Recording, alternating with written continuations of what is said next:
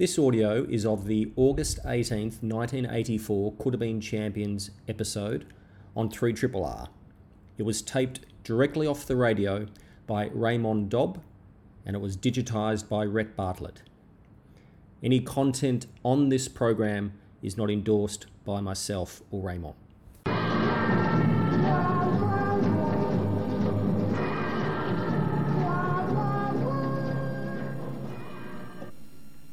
Well, good morning, listeners, and welcome. It is the Could Have Been Champions here with you. Good morning, Simon. Good morning, Jeff. I'm not going to talk about St Kilda at all this week. Good morning, Richard. Good morning, Jeff. No talk about St Kilda because we're approaching the finals and naturally they dip out.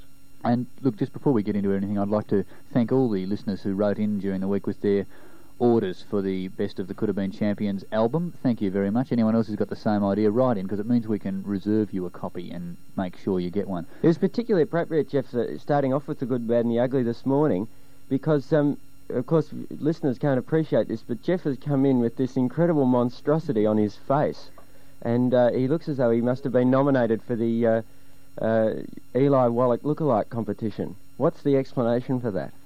Well, I had this beard and I was going to shave it off, and I thought, well, ran out of blades. I've never had a moustache before, and I thought, well, I'd see what it looked like. And it's a good sight gag, but it's not really good radio. It's not great radio, no. We got some special guests this morning. We've got some special guests. Richard, would you like to introduce the boys? Oh, yes. On my left, we have Dino Di Pierdomenico, and on the right, as Jack Dyer would say, we've got Bertie Dippio Dialligo. Good morning, gentlemen. Good morning. Good morning. Before we start interviewing the boys, we're going to also talk a bit about the Olympics, even though they're all over. We've got Dr. Duke in especially this morning, too. Morning, Doctor. Morning, Jeff. Would you like me to talk about the Olympics now, would you? Please. Completely unprepared. Just before you do, Imre, just get up off your knees. I know Bertie Dippio Minico's standing next to you. Come on, get your hands to yourself. Right, worship. I won't hurt you. Okay, I'll begin by the closing narration that Richard Basehart read as the Olympic flame was extinguished. I'll do this in my... my James Mason voice as a feature. Would you like that? That'd be great. Okay. Creatures of a day, man is merely a shadow dream. But when God-given glory comes upon him in victory, a bright light shines upon us, and our life is sweet. When the end comes, the loss of flame brings darkness, but his glory is bright forever. So bright, so brief. The games are over. Now the memories begin. That was Richard Basehart's closing narration there at the Olympic Games as the Olympic flame was distinguished, I was going to say extinguished. And the opening and closing ceremonies, which I'll talk about in a moment, were real examples of American good taste, I thought. And the whole Games were, I think, a learning experience for we over here in Australia. I think that one of the Channel 10 commentators during the closing ceremony made a very wise comment, which was in the form of a slip of the tongue, when he said that the Games had been a great success for the host company.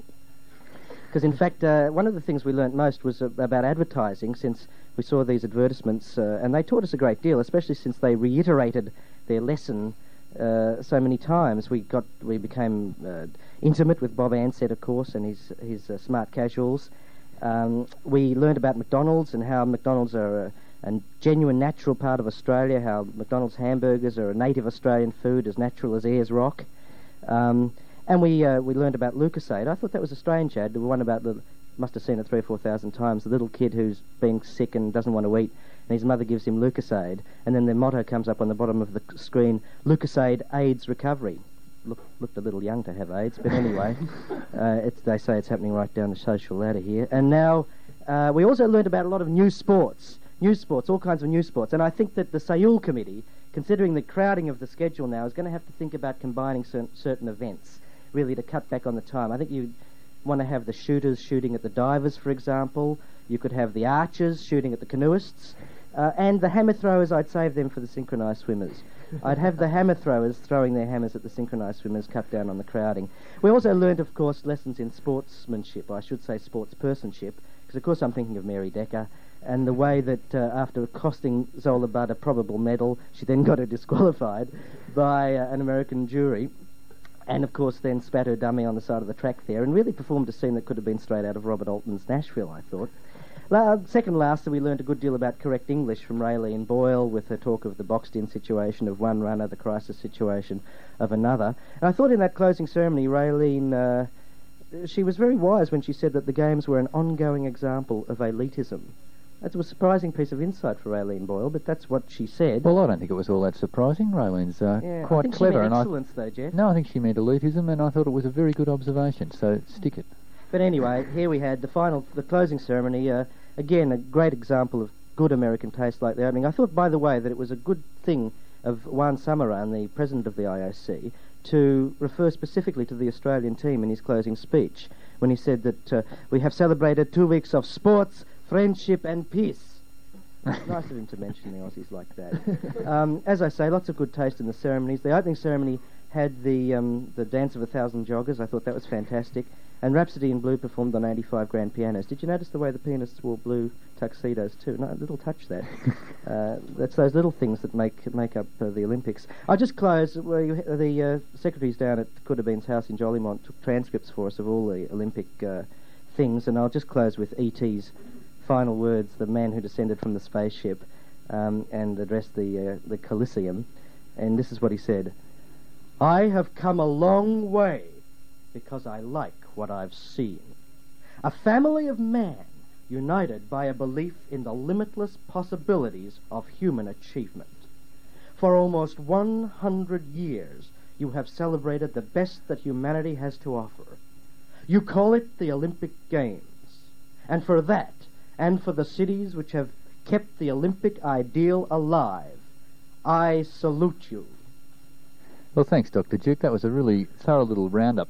But one thing I'd like to just mention here is how TV the Olympics was. And this is where we've really mucked up, because there was a great TV opportunity going begging for Sunday on the telly, wasn't there, Richard? And somehow the VFA have mucked it up. Yeah, look, we've got this unique double on Sunday that could have been, on this Could Have Been show, when the Dippio Dialligo brothers, one was going to be televised live in Sydney playing for Hawthorn, and the other was going to be televised live from Sandringham Football Ground, the Sandringham versus Preston game. But unfortunately, one of them, young Dino, got a little bit aggressive 2 weeks ago and is going to miss the game. Sniper. Don't call me sniper. I'm no sniper. You're to... No, I didn't say that, Dino. Now, Bertie, I didn't say that to him at all. Now, get down, Bertie. You all right? Tell me, Bertie, did you follow the Olympics yourself very much? Yes, I did, Richard. I really enjoy watching sportsmen at their sports, but unfortunately those commercials kept coming at the wrong time. But yeah, I really did enjoy the Olympics over the past 2 weeks. How would you compare yourself as an athlete to the athletes that compete in the Olympics? As because obviously you're a full-time sportsman yourself. Well, we train 5 days a week. We play on the Saturday, and we train Sunday morning. But these people, they train 3 or 4 hours a day. And well, I only train about an hour and a half. And to see these, you know, the swimmers at their sport and the hammer throws at their sport. I mean, can you imagine for 4 years every night throwing a hammer around? I mean, at least we've got a bit of variation. We can jump up and down and kick a footy around it.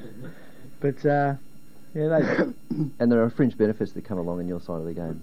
Well, the Olympics. Yes, you do get a free tram ticket now and then, and unfortunately the Olympics, well, these days the amateurs seem to be earning more than the professionals. On the offside of things, take Carl Lewis. I mean, he's worth $100 million now. So I wish I was worth that much. And with it being a TV Olympics, what do you think about football becoming a TV game? Which, you know, obviously the pointing to the National League stuff and... For example, how do you find yourself in night football and on live coverage games? Oh, well, it really doesn't worry us about you know, knowing that there's a people watching. Tomorrow we go up to Sydney, and you know that, you know, a few people will be watching down Melbourne, but especially other clubs. And that's where you want to play well and make sure you do the right thing, because other clubs try and pick up little bits and pieces.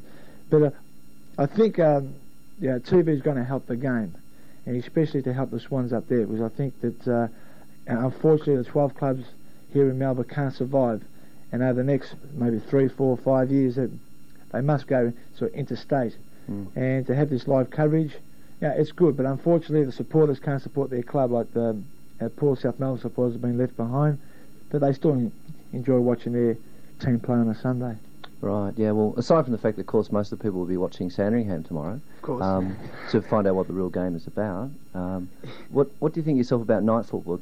Because, you know, people that I know who watch the game think that really it's not the same game and it doesn't have the skill and that football is really a dry-weather game. Yeah, well, don't forget, you're playing a Saturday, and normally you would sort of have a bit of a run on a Sunday.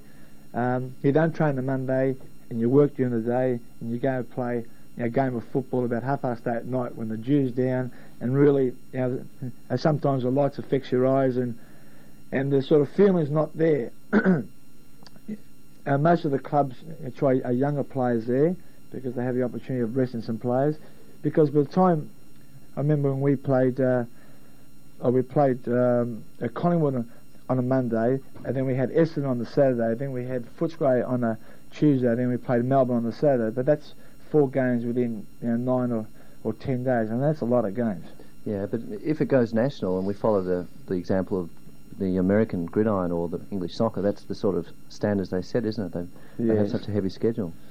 Yes. I talked to some South Melbourne players. I mean, they have got to fly down on Saturday. I mean, okay, sounds good to fly down in a plane. When you do it, every second week, it gets to you after a while. Well. That aside, I know that the thing that Jeff's dying to ask, is it true that Alan Jeans is gay? Alan Jeans, I can tell you now, is not gay. He is not gay. Bertie, just one more question. You're saying how much TV is important. And footy, unlike athletics, is very much an entertainment. The Olympics were entertaining, but there's no entertainment involved with 4 years of training for the hammer throwing. And as well as being a sport, you're putting on a public entertainment. Do you feel any sort of obligation to be entertaining while you're playing, to put on a good show, apart from playing well? Well, as far as the Hawthorn Football Club is concerned, we have supporters who support us, and they support the club. And every time a Hawthorn player goes on the ground, he is expected to do well. And hopefully by doing well, he entertains people. Did I answer your question? Right, so... there's no tap dancing, things like that. But do you still reckon there's a place for Jacko? Well, Jacko he's his own character. I mean, he's a very good player. People don't realise he kicks a lot of goals. And you notice every time he does one of his antics, the ball's always away from him. He brings in the crowd, and the crowd love to see him. It inspires him. It does inspire him and inspires his teammates. But only certain people can do that. As much as you're inspiring Dr. Duke right at this very moment too, Bertie. Look, can I just ask Dino one question, Jeff? Dino, I just want to know how you feel living in, is life living in the shadow of your brother a bit heavy at times? Well, you'd know, Richard. Simon, what a good double. Yeah, well, this is, thanks, I'm going to kill it. But living, seriously, between you and your brother, what's it like? And how aspiring are you towards going to Hawthorn? And with my brother and myself, we're very close family, so we've always tended to do things together. A lot of people say that I do, I try to live in a shadow. I'm in a shadow of him, but I tend to forget that. I mean, you get that on the field, like you're only playing here because your brother's there and a sniper, and that sort of thing. But you've got to forget that sort of thing and get on with the game and what you're doing. Well, you look pretty much alike and you play very similarly. Do you think? Sorry. I don't know who to say sorry to. Bertie's bigger. Sorry, Bertie. But you do play alike, and it's inevitable that people will compare you all the time, but obviously the fight is for you to develop as your own player. Oh, yeah. I've always said, and my brother will go along with me, that I've been a different sort of player to what Robert is, but... I always learn as I go along. I enjoy it. Right, and no more sniping. I do not snipe. Can you just tell Bob? Okay, over the air, we're getting this recorded. Excuse me, Bob. I do not snipe. I am a disciplined player. Thanks, Dino and Bertie. We'll have you back later in the show. We'll get your tips. Okay, Champs coming up right away.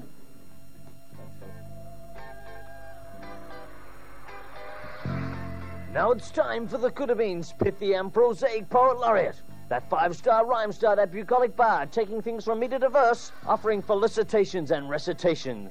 Come on, champs, dingle your jingle.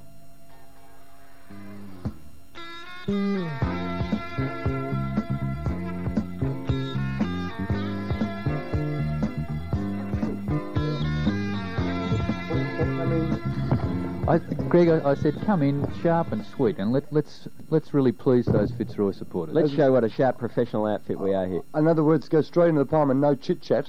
Oh, no, a bit of chit chat, but Yes, look, I was slack. I didn't pull the poem out of the file before I came into the room. I do apologise to yourself and to the viewers. I did make a special request through the week after Fitzroy's great performance last Saturday.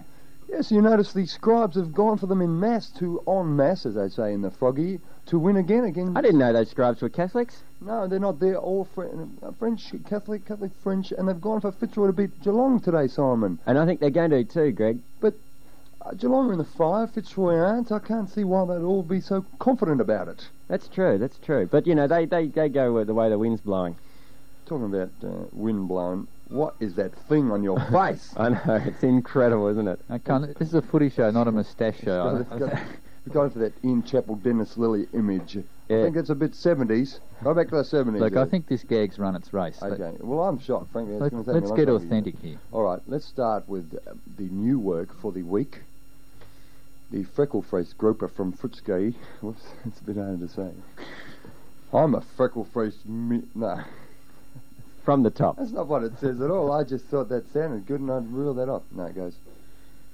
Well, I'm all freckle-faced and measly, and my name is Simon Beasley, and there's never been a player whose career fluctuates so easily. It actually says fluctuates, but fluctuate sounds good because it reminds me of fructose, that stuff they put in Bisley. Anyway... That's just one verse. Imagine how long the other verse they're going to take at this rate. They laugh at me funny white hairdo. They accuse me of being albino. Mickey Malthouse controls me flatin' mop with Flippinino. One week in the limelight, flying over the top. Next week, if it's muddy, you can bet your life I'll be dropped. Every Saturday morning, I'll look out the window. If it's overcast and raining, I don't even bother to go. I tell you, it's hard to be cheerful. Keep your act together. You know, when you only make the 18 depending on the weather. Imagine my dilemma. Now feel with me my shame. Well, it's got to be sunny on Saturday for old Simon to get a game. If it poured on Friday night, I used to shed a tear. Now I take it on the chin and pack me fishing gear. At first me feelings were hurt, but now I'm slowly hardening. In fact, I hope it rains this Saturday. I'll catch up on a bit of gardening. I'm a sad and freckle-faced groper from over Footscray way, and I hope like heck the sun is shining when I wake up on Saturday. Today, Simon, I think you'd be struggling, mate. Maybe you could take one of those Vic Rail country tours with your family, I think. Do something, get right away from the city and have a good time while the dogs tackle... Who are they tackling again? One of those other Sandringham or somebody. They're playing Richmond today. Greg. Tackling Richmond. Yes, and one of the guys in the age went for Richmond too. Now there's a brave fellow. Go for the Tigers. Hey, I talked to a friend who met Jimmy Jess personally at lunch. Yeah? Yeah. I just wonder if Jim knows about the poems. One day I'd like to meet him. He's my idol. Maybe even listen to the show. Give us a ring, Jimmy. Anyway, he had lunch with him, and he says, Jimmy... very, very quiet person, almost introverted, he described him as. They were at sort of a sportsman's business lunch, you know, and he said he didn't say much, Jimmy, a quiet spoken type. Now, those country fellows are often like that. I admire those type of people, don't you? Better than, you know. Better than people like us, Greg. Better than, Simon, you know, comes on, hey, I'm Simon, imagine having lunch with him. Do you want to go to the other poem? Yeah, that'd be great. Well, okay, well, let's do it then. Any minute now. Starting soon. Let me just warm up a bit. I dreamt... Oh, there's that sound again, Jeff. The creature from the Black Dungeon. I dreamt that Fitzroy won the big one. Woof.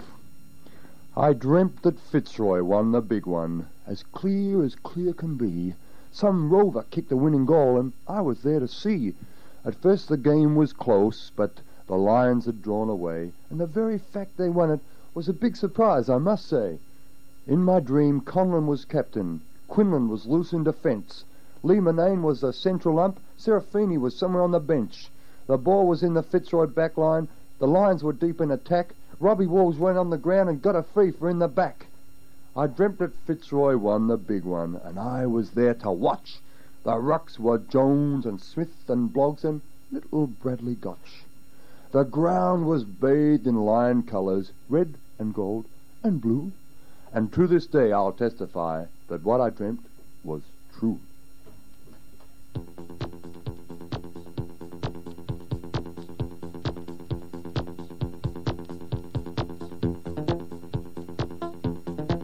What does footy mean to you? Drinking beer and eating pies? For Gary Wickham and Bobby Stewart, it's a game to theorise, dichotomise and intellectualise. Those prattling profs, what funny guys. Hit the post-structuralist, Karl Marx of the day, 4 and 20 by R squared. These are buzzwords and juzzwords and jargon you'll hear in academic think tank. Sir Gary, Robert, start thinking chaps, and don ye now your thinking caps. Well, we're all without Bobby this morning. I don't know where he is. He's up the snow, Jeff. He's going to Simon. Wouldn't you know it, drinking glue wine and everything. How are you, Gary? I'm very well. I hear you you clashed heavily with Spivak this week. Yes, I did. The cowboy Marxist. From Texas. She's a cowboy Marxist from Texas who's an Indian who happens to be a woman. Yeah, Gayatri Spivak plays centre-half forward for the deconstructors in the world of world criticism. I caught her holding the ball, I thought. Anyway, good morning, Gary. Good morning, Chris. Hi, Jeff. And our erstwhile fortnightly guest, Hutcho. Good morning. Good evening. I've got to start with a bit of a story, Jeff. I tried to line up an interview this week with Sid Sherrin of the Sherrin football fame. He's a fourth-generation Sherrin. When I finally got onto him, they'd shifted, sadly, from their factory in Collingwood, which was just a fantastic place, with sort of a museum of Collingwood. They'd shifted out to Sunshine. Finally got onto him. He said, yes, he was quite keen to do it, but they've been taken over by Spalding in the last couple of years, and he put me onto a Spalding executive, a guy called Peter Sweeney. Well, sadly, Peter was incredibly defensive. I don't know what he thought our show was about, but he asked me so many questions, and it was clear that he had to give his permission before Sid could come on. Well, I left them the number and they said they'd phone me back. They didn't. Now, if you're listening, Sid, we're still keen to have you on. And if you're listening, Peter, we're not all that bad. Just have a bit of a listen. Yeah, I mean, we're really objective about football in here. So we're not going to do any damage to a multinational company. We're especially objective about footballs, aren't we? You know, if... Yes, we are. Yes. I know that Gary personally owns a Sherrin and a Ross Faulkner. Sid gave them to me, no. I'd love to have a chat to him. Well, what are we going to deconstruct today? When we did our review of Hutcho's book a couple of months back, we did talk about kicking and the changes of kicking techniques. Well, what we want to do is look not just at kicking, but at handball, the way the way the players run, rucking techniques, anything that's basically changed over the years, and just examine why it's changed and ask ourselves, is the explanation that you get from people like Ron Barassi that this makes the game simpler, makes it easier to play, is that a correct explanation, or are there other explanations? Well, what's the answer? I think we should start one at a time. I mean, I guess I start from the premise that a side who could be trained to drop kick and all the players could drop kick well would beat a side who couldn't drop kick. That's a strange admission from a Hawthorn supporter. I mean, it's Hawthorn who's taken all those things out of the game. Oh, but Bertie could probably drop kick. We should get him in here. Now, Hutcho, you're a great attacker of the drop kick, aren't you? Attacker of it? Yeah, you reckon they should get rid of it and the drop punt's a better kick? No. Well, I think all I've said is that they have got rid of it. Ah, so you're merely the observer. I am the observer of this one, yes. I mean, what I want to bring back is the place kick. That's the one I think. Why do you want to bring that back? Well, I can imagine one day, probably this year, when it's the siren's gone and Mark Buckley or someone like that's got the ball behind centre half forward, and you'll look around. This is rather like Malcolm Blight all those years ago. He's 80 yards out and he's got one kick to win the grand final. Now, what sort of a kick's he going to do? Can he get a wet ball, you know, with a drop punt or a torp, you know, that far on the MCG? I think that the place kick is the one for him to go for. But players now can probably kick torpedoes just as far as people used to kick place kicks. Well, you can kick a place kick 100 yards. The record is held with a place kick, and the longest drop kick, it was 96 yards. I remember, this would be 12 years ago now, out at Waverley, the similar sort of situation. The siren went and Jezelenko had a free out on the half-forward flank, and he went back and did a drop kick. Yeah. Didn't make the distance, but he made that choice that you were talking about. Yeah. Huh? No, that's one of the things I wanted to talk to Sid Sherrin about. I mean, the changes in the actual footy. I mean, whether it's possible to do place kicks with this, and what he's done, what his firm has done to footies over the years. Well, football's got a flat end, and when rugby players do a place kick, they're kicking a ball with a pointed end. Oh, it's much lighter as well. Is that another reason? I mean, apart from Barassi's explanation that it makes the game easier, and he says, well, we've then gone and changed the boots, etc., to suit this new style. Is it rather that a lot of the technology, like the ball and the boots, have changed, which cut out a lot of these other things? Yeah, I don't believe in technological interpretations of historical change, Gary. I think they're... Well, you might have a look at what Adidas did to the footy, but I mean, I think that's... Whichever of the brothers it is, Addy or Das, that changed the boot and to put the soft top on it. Put the three stripes on the side, is that certainly a place kick, is it? Certainly the boot changed, not as a result of any demand from the players, I don't think, but as a result of predetermined attitudes by football boot manufacturers. The drop kick was dying, and place kick died out long before people were added at. So I mean, those things come in after the game's change because it suits the style. It's not the other way around. I don't know about that. I mean, Jack, you never saw Jack Dyer running around with three stripes on the side of his feet, and he never kicked a place kick. Well, I never saw him drop kick either if it came to that. These were all sort of flat things. He did say on that anniversary show of World of Sport that he was very, very sorry that he invented the drop punt because it had made all styles of kicking virtually disappear apart from the drop punt. Last week I saw a Melbourne player do a torpedo, which I thought was remarkable because I thought they would have been banned at Melbourne, but obviously they're not because this player did one and he wasn't dragged off the ground straight away. Did he kick it or handball it? It was a torpedo. It was a torpedo hand pass. Well, I think what they should bring back is a flick pass. I mean, the only time players get a flick pass now is on Thursday night. And I think explain that one to me. Why the game on Saturday? Why has the handball techniques come to be the way they have, and this sort of very short, sharp thing which often goes backwards or sideways? What happened to that? Wasn't it the idea that you could handball it out in front of the player and it had a backspin on it, it'd bounce up, and he could run through and pick it up without it bouncing away from him? I mean, the flick pass was legal for at least two periods in VFL history in the 20s. The flick pass was legal with the South Melbourne teams of that era, and also in the 50s it was legal.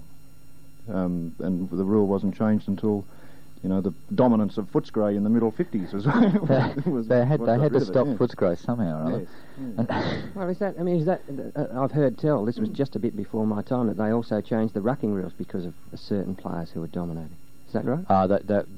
This shows just how short-sighted and pathetic in their planning the VFL are. It's management by crisis. It wasn't certain players. The rucking rules were changed because of one game and one game only.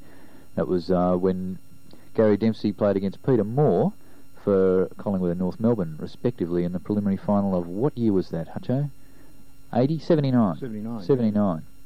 And it was just one game. It was very fairly ugly to watch, and it was Moore's tactics to beat Dempsey, which you could say won the game. Because of this one dopey incident, they changed the rules and, to my mind, ruined ruck play. Yeah, I mean, Nicholls and Don Scott and players like that would find it hard to get a game these days with the rules as they are. Great players though they were, but short. Yeah, the whole science of ruck work has disappeared. So in that case, we can say that a change in play was actually facilitated by the VFL. Well, it wasn't facilitated. They just did it for fairly short-sighted reasons, which tends to be the way they do a lot of things. Well, they haven't yet introduced a rule that'll stop you doing a drop kick, presumably. Perhaps that would they like to see it? Well, I'd like them to just, in an equally cavalier way, introduce a rule that would make you do a drop kick. I reckon the full-back kicking in should have to do a drop kick every time, unless the weather conditions are, you know, you've got wet track declared or something like that, then you don't have to do one.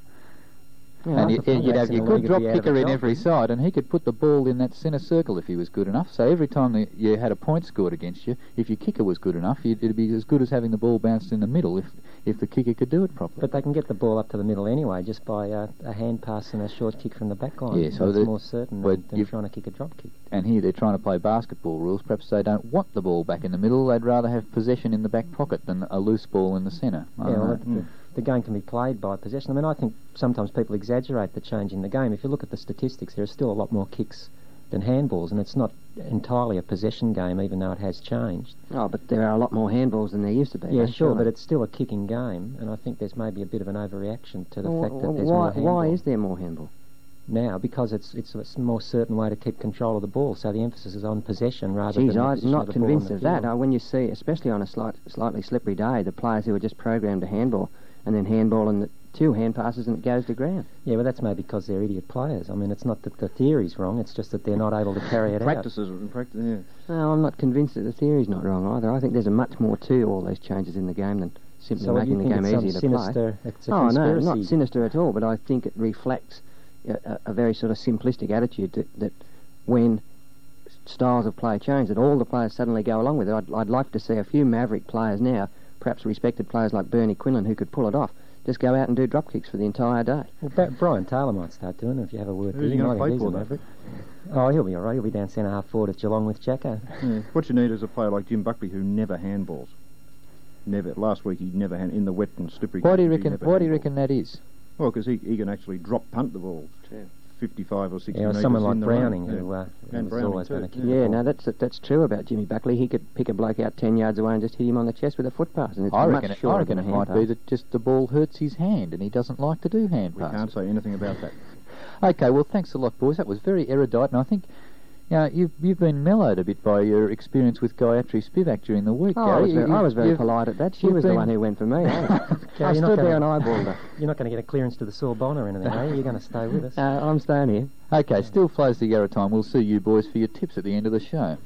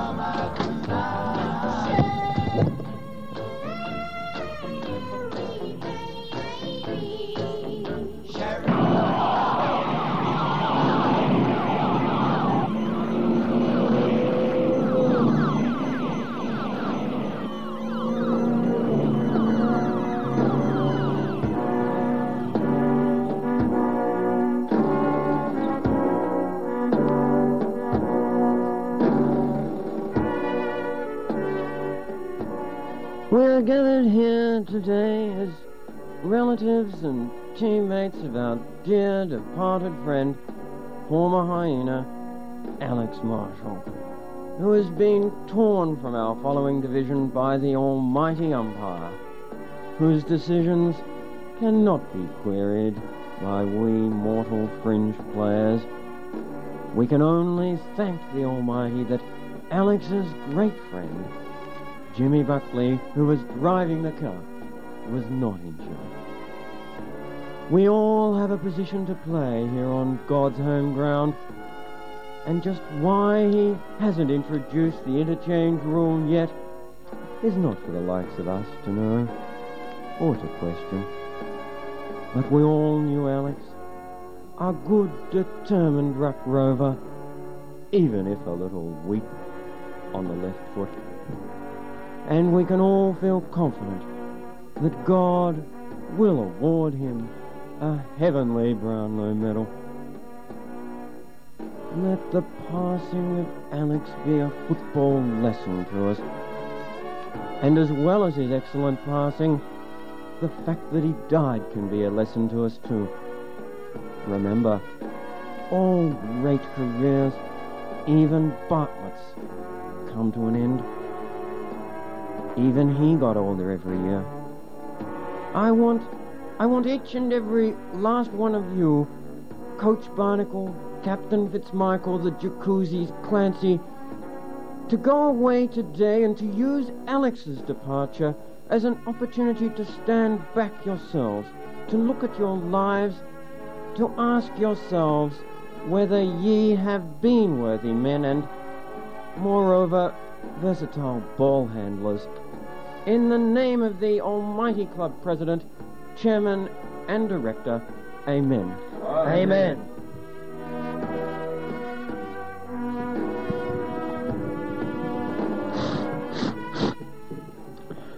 Later that afternoon, it's a solemn gathering of hyena stalwarts at Alex Marshall's wake. G'day, Fitzy, Bergs. Good to see you. Barnacle, it's good to see you. So very good to see you. Oh, I see the Dippio Dialligo brothers are here. I didn't know they were friends of Alex's. G'day, Dino. G'day, Barnacle. G'day, Bertie. G'day, Barnacle. Nice little footy series you got here. Pity if anything should happen to it. Hi, guys. You know, I see this morning trip that you're doing here as a mode of psychic reintegration. You know, a low bloop, if you can follow my meaning, you know. You with me? Poor old Alex. It only seems like yesterday I was making him run laps. Yeah, I kind of lost touch with Alex. Whatever happened to him over the years? You know, usual thing for ex-players. Failed sports goods store, around the grounds commentator for 3AW, flogging mail order body jewellery, part ownership of a pub, sportsman's nights. Gee, it sure puts a new perspective on things, but makes you stand back and think about your life. Like the Sky Pilot said this morning, I was such a dill barnacle to be fooled into thinking that you and Helen were... I still can't say it, barnacle. Oh, don't you worry about that, Fitzy, sweetie pie. Just the usual repression complex. We can work that out. Just be in touch with your own, you know, psyche. You see, barnacle, I've just turned 30. I'm past my best form now. What have I got left to offer Helen and little Liam? Oh, come on now, Fitzy. You're an educated man with a great career before you as a spaghetti eater, TV panellist, and hopefully turbine axle at the new Portland smelter. Thanks, but no, I don't agree at all. Barnacle, I know when I'm being kidded. There's just no demand these days for the mellow thinking man's football commentator. G'day, Jim Jacuzzi. I'm Phil, Coach. And I'm Jimmy. At least I think so. Are you sure you're Phil? I'm not really sure. Lately I've been wondering about who I really am. Black sporting hero or Uncle Tom's dropkick. Strange, me too. Lately, my girlfriend Jeanette has been calling me Jimmy in her sleep. I wonder what that could mean. It could mean that you are Jimmy, aren't you? I don't know. I don't know anymore. Yeah, just hold it right there a second, you Jimmy, you Jacuzzi fellow, Jimmy, wherever you are. You have to struggle to bear with me here, but the source of the psycho scramble lies in your remaining permanently trapped in what Jacques Lacan or Lacan or Lacan, as they say. How do you say that again, Coach? Lacan. Lacan. Yeah, trapped in what Jacques Lacan calls the mirror phase or phrase. As twins, you have never had to face the crucial separation from the other one, and hence... And what's more, 5 years ago, the Jacuzzis never would have said that. That's right, barnacle. Time's catching up with all of us. You're not kidding, Fitzy. Time's catching up with all of us. And I know what they've been saying about me. That I'm over the top, that I'm too old. Nonsense, Coach. You've just coached us to the five and to Aussie Gold in L.A. Yes, but don't you see, that's just it. It's all downhill from now on. So what if we make the finals? Next year it's the same old rat-eat-rat dog race. And the next, and the one after that, and the one after that, and the... Hold it right there, Barnacle, baby. Your brain's on lock, your head's inverse, and your nose is nowhere on your face. Your lobe is flying a permanent holding pattern there. Pull yourself together. And Barnacle, you never would have said that 5 years ago. But you didn't know me 5 years ago, Potato Head. Bergs, Fitzy, Jacuzzis, I've got something to tell you. I'm going back to Goroke. Goroke? What's that, Coach? It's a little town. Just a quiet little town, way out in the Wimmera. The beautiful golden Wimmera. I think I'll go back there and settle down, like most men my age. Find a nice girl, 16 or so, flaxen-haired, set up shop. You know, my first coaching job was with the Goroke Warriors. That was the life. Only 6 teams, no pressure to make the 5. A good old do with both teams after the game, all the blokes bringing their missuses along, a fundraiser each year for all the little deformed kiddies. Funny, you know, most of the kiddies in Goroke seem to be deformed. Right on, Barnacle, baby. And that's because of the sisters making out with the brothers, and the uncles making out with the little nieces, and the little parrots making out with the little pet doggies, and the doggies making out back with the same parrots, and vice versa, etc., etc., etc. Do you read me, Barnacle? It's over with Goroke. Drop Goroke. Goroke has croaked, baby. Now, you're on a dangerous road trip here, Barnacle. You're regressing faster than Matty can drink Manhattan, baby. Turn off that dumb music! Now, all you fellows, listen to me. As your motivator, I'm duty bound to warn you that using the death of Alex Marshall to release the mind bind, or the old-fashioned, where was I? To release the mind bind, or to use that old-fashioned term, anxiety, you feel about the upcoming Super Bowl, finals, get your lobes out of the mourning mode, and fellows, it's going to be your funeral, not Alex's. You know, you're with me? Qantas Flight 304 to Beirut Control Tower. Do I have permission to land? Beirut! That's it. Thanks, Bergs. That's where that toad Ailett wants to send us. That's what I'd forgotten. We're standing around whinging about the past with the finals a fortnight away.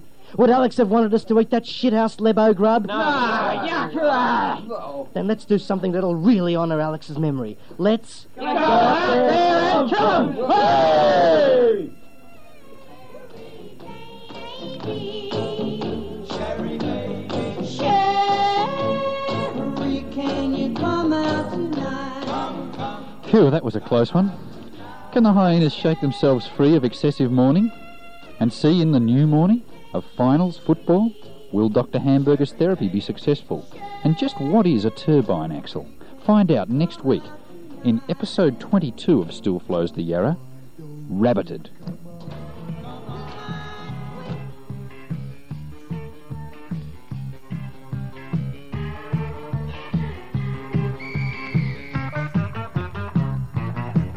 When you park your lover and outside all is dark, or make a love with another undercover from a ride in a park. Be sure you buy that rule to make smart then brave and brave then fools. Refrain from action if you're down, you keep your focus, step the market, so someone will stop.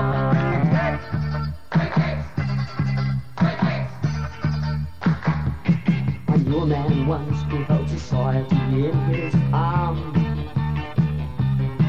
He was a winner and a winger. He pushed women in the back with his charm. He was never offside, though he was always pretty off when he spoke. Well, good morning, VFA listeners. This is George Stone stepping in for the Tony Leonard and Ron Mayne, who are on the Gold Coast. And with me this morning from the Sandringham Sherry Belt, we have Richard Keddy, and from the Homebrew Territory in Coburg, we have Phil Cleary. Morning, boys. Morning, Simon. Simon, speaking of Phil Cleary, I've got to get this one in. I just was astonished in the other studio when Bertie Dippio Dialligo ran up and shook Phil's hand and said, "Jesus, Phil, it's great going and watching you snipe at Coburg." Well, talking about... Of course, he'd be used to seeing you on TV, Phil, sniping in those years when television... was all part of the game, wasn't it? Just what the crowd wanted. So and it's back on again Sunday, so what's your thoughts on that? Well, isn't it fantastic, from the Olympics to the VFA in 1 week? Isn't that a great tribute to the VFA? Certainly is. Except the bloody commentators, Rex Hunt. Yes, the quality. Why wouldn't they go for some personalities like, you know, yourself or myself? Or Rex is a fine Sandringham personality, though, Phil. But he's not a VFA personality, is he? No, not really. He did play a handful of games. I think he kicked 100 goals in one season, did he? Well, actually, he kicked 10 in his last game. 10 in his last game, that's right. And but the unfortunate thing for the listeners is that ex-VFA champion Freddie Cook is tied up in his pub down at Port Melbourne with one of the strippers. Well, you've spoken to him on the phone, Phil. Was that the excuse he did give? Well, I could hear these whips and chains in the background and a few squeals. I don't know what was happening. Of course, everyone knows that Fred's got a topless bar upstairs at his pub. At the... which is the pub? Oh, the Station Hotel. Station Hotel, isn't it? Yeah. That free dinner hasn't come through yet, so... Wouldn't it be great, a dinner down there with Fred and all those businessmen watching those nude girls? But while we're on Fred, tomorrow he's doing a lap of honour down at the Werribee game... in Port Melbourne. And, you notice in Margarita in the Sun this morning, a lap is underlined, A, because he wouldn't get round more than one and a half, would he? I certainly hope it's at half time. Well, no, before the game. It'd be before the game. No, but good luck. And also having a roast to Fred Cook sometime in the near future. But he did say that he may come in next week. Is that right, Phil? Yes, he said, "I'll definitely be in next week, Phil," which is what he said today. But next week will be different. So we could have the living legend in next week, so that'll be something for the listeners, that one. That'll be really something out of the box. On the Could Have Been Champions show. Yep, and that Hawthorn champion Bertie in there too. So it's a big day. Now, George, during the week you're at it again, Dr. Sleuth. You sorted out another leading VFA player drunk in a pub on a Thursday night after selection. Yes, Phil. I managed to. I was dropping some materials off and saw him staggering out. I prefer not to name him. No names, George. No names, Stone. Definitely no names. But Pike, I don't know how Springvale can afford to have their full forward out late at night on a Thursday night. What about Simsy? Did he get back in the side? Well, I was going to ask Richard about that, because I certainly hope when you put him in, Phil, that it didn't do his career any harm. I had to laugh. I forgot last week when we were talking about what happened to the Bob Keddie towing the tough line and putting a couple of guys out for disciplinary reasons. In fact, they were playing bloody Dandenong on the day. I mean, if they'd played Port Melbourne, would have done the same. Do you think we're stupid? Do you, Phil? We've got it all sorted out, and Simsy's coming back for a big game tomorrow. Actually, Phil. Actually, Preston. I hope he wasn't at the disco again last night. He might have had a wig on. I mightn't recognise him. But on the big game tomorrow, the Preston-Sandringham game, which is televised. And your thoughts, Richard? Well, it's a pretty nostalgic sort of trip, isn't it? Getting the cameras back down to Sandringham, and the whole club's, it's a big build up and it's a big game, and I think it's certainly the test for us, and we'll be out there for sure.